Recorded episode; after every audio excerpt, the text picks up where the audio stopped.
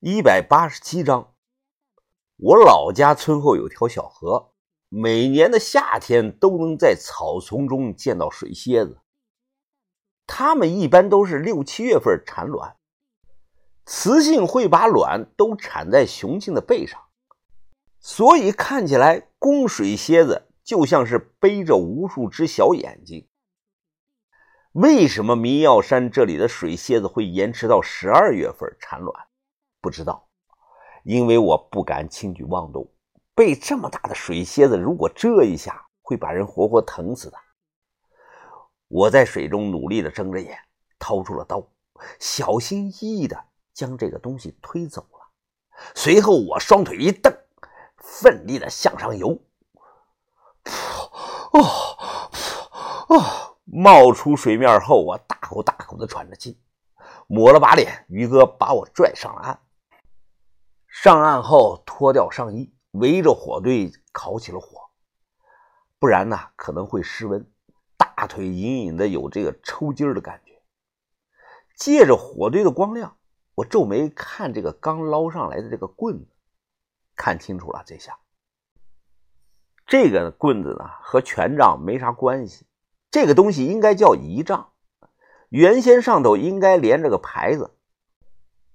古代大人物过街出场，都会有专门的人在旁边高高举着这种仪仗。过去了几百年，上头那一截早不知道到哪儿去了，只剩下了这根棍子。小轩擦干了头发，皱着眉问我：“好恶心啊！这这密密麻麻的都是什么呀？这是？”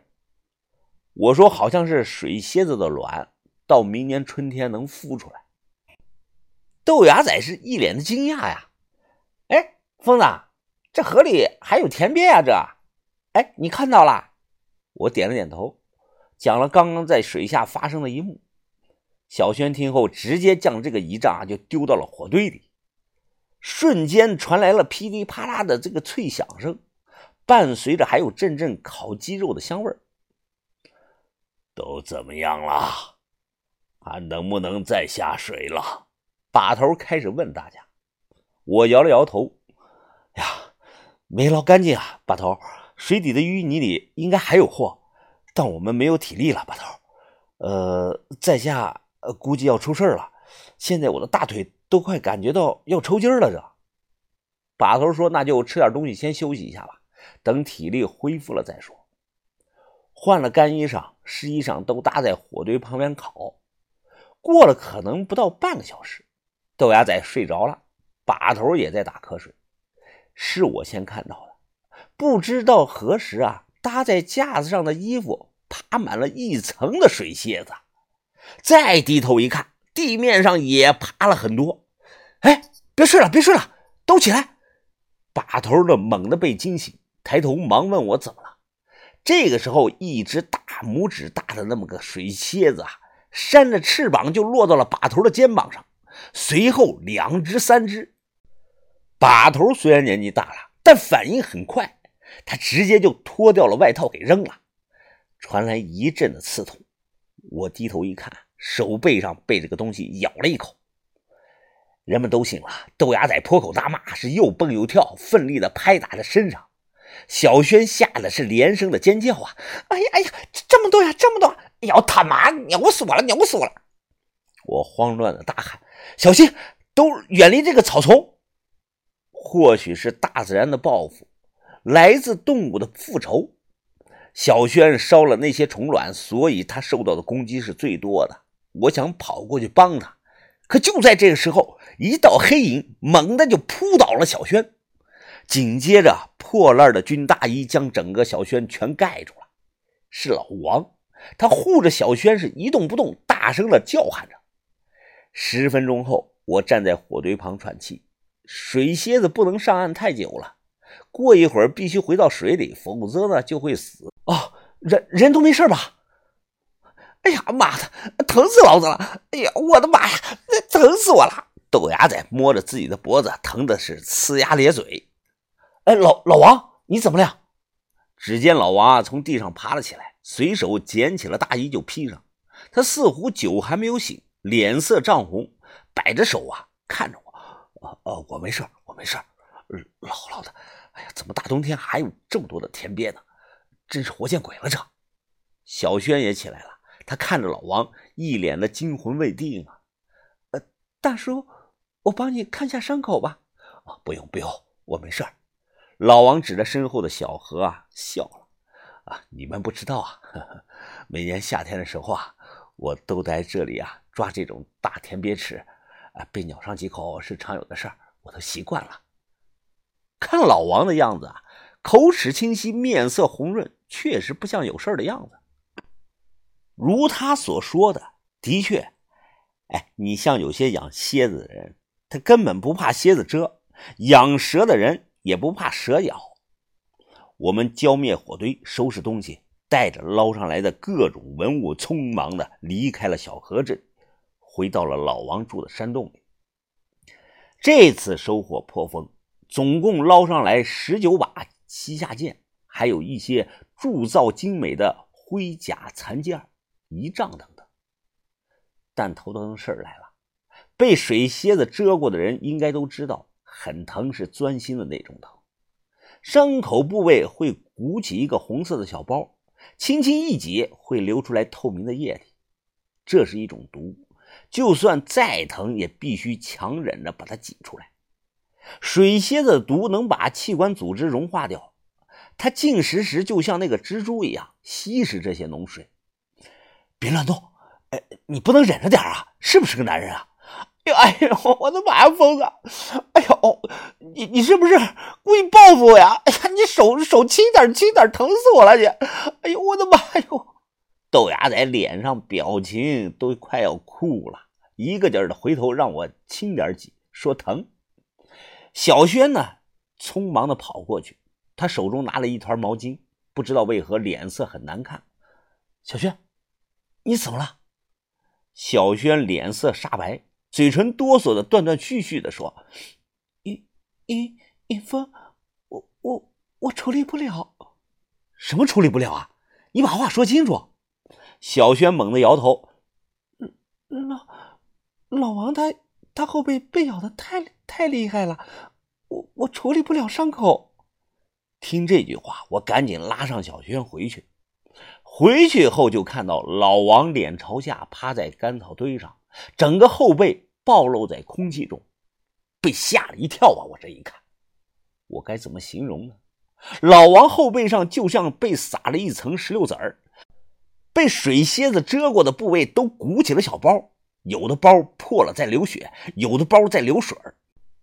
小轩拽着我的胳膊，声音明显带了哭腔：“云峰，怎么办呀？怎么办呀？我处理不了，我们赶紧把他送到医院吧。他他是为了救我才这样的。”我从震惊中缓过神来说：“那还等什么呀？赶紧想办法送医院吧。”我走进了老王，老王，老王，能不能听到我说话呀？你坚持住啊！我们现在就送你去医院。下一秒，老王一把抓住了我的手，他转过头来，脸色苍白的看着我：“啊，不疼，啊，不疼，啊，不去医院，不去医院，我我就在这里，给我瓶酒吧。”“啊，有有有，我这就给你拿去。”我拧开酒瓶递过去，老王抓着就送到了嘴里，一扬脖，一分钟就喝了个干干净净。喝光酒，他挣扎着站起来向洞外走去，我赶忙跟出去劝他。哎，老王，老王，你听我说啊，我们几个轮流背着你出去，行不行？现在咱们去医院，呃呃，肯定还来得及的。来来来不及了，来不及了！老王张嘴让我看，他牙缝里都是血呀。他咳嗽了两声，用半开玩笑的口吻对着我说：“ 小小兄弟啊，真来不及了，真来不及了。我我他妈感觉自己的肠子都开始化水了啊。”再说了，去医院人家得登记身份证吧？那样我说不定会被抓起来的。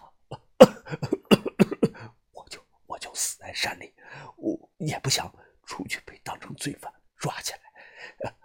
其实我十几年前就该死了，地质局还给了我家里那么多的抚恤金呢。他转过头，你你们是不是都以为我精神不正常了？我没吭声。你看是吧？你看是吧？老王指着我笑了。你们都都防着我，一直让那个大个子寸寸步不离的盯着我，怕我害害你们，对不对啊？我还是没吭声，因为他说的都对。老王的眼神一暗，叹了口气：“ 哎，一个人一个人孤独太久了，或许我真的精神不正常了。现现在现在我有三个不情之请啊！老王，你说你说，第一，我死后。”你们要把我埋在一个能照在太阳的地方，冬天我怕冷啊。第二，我等下得把那四袋子方便面吃了，好多年都没吃过了，死也要做个饱死鬼。我问第三是什么呢？老王咧嘴了，这这这这第三，我得到最后一刻再说。半小时后，洞内飘散着阵阵的香气。老王闻了一口，他喝了口汤，说：“真香啊！”他看向小轩：“姑姑娘，我最后一个要求是想认你当个干女儿，行不行啊？”小轩紧咬着嘴唇，犹豫了片刻，最终点了点头。“那，那你能不能叫我一声啊？”我、我、我……小轩显得是欲言又止。就在这个时候。碗掉在了地上，一碗面全打翻了。再看过去，老王靠着干草堆，慢慢的闭上了眼睛。我没瞎说，水蝎子这个东西真能把人蛰死，看到了都要离得远远的。十多万算什么呢？人都死了，就算国家知道了，还能把钱要回去啊？老王叫王平兵，原小浪底地质队的队员。老家在河南的朱家坡村，现在他那个女儿啊，应该三十七岁了，真实姓名不详。老王的坟就在地洞西北边的一个小山丘上，那里终年能照到太阳，是片向阳之地。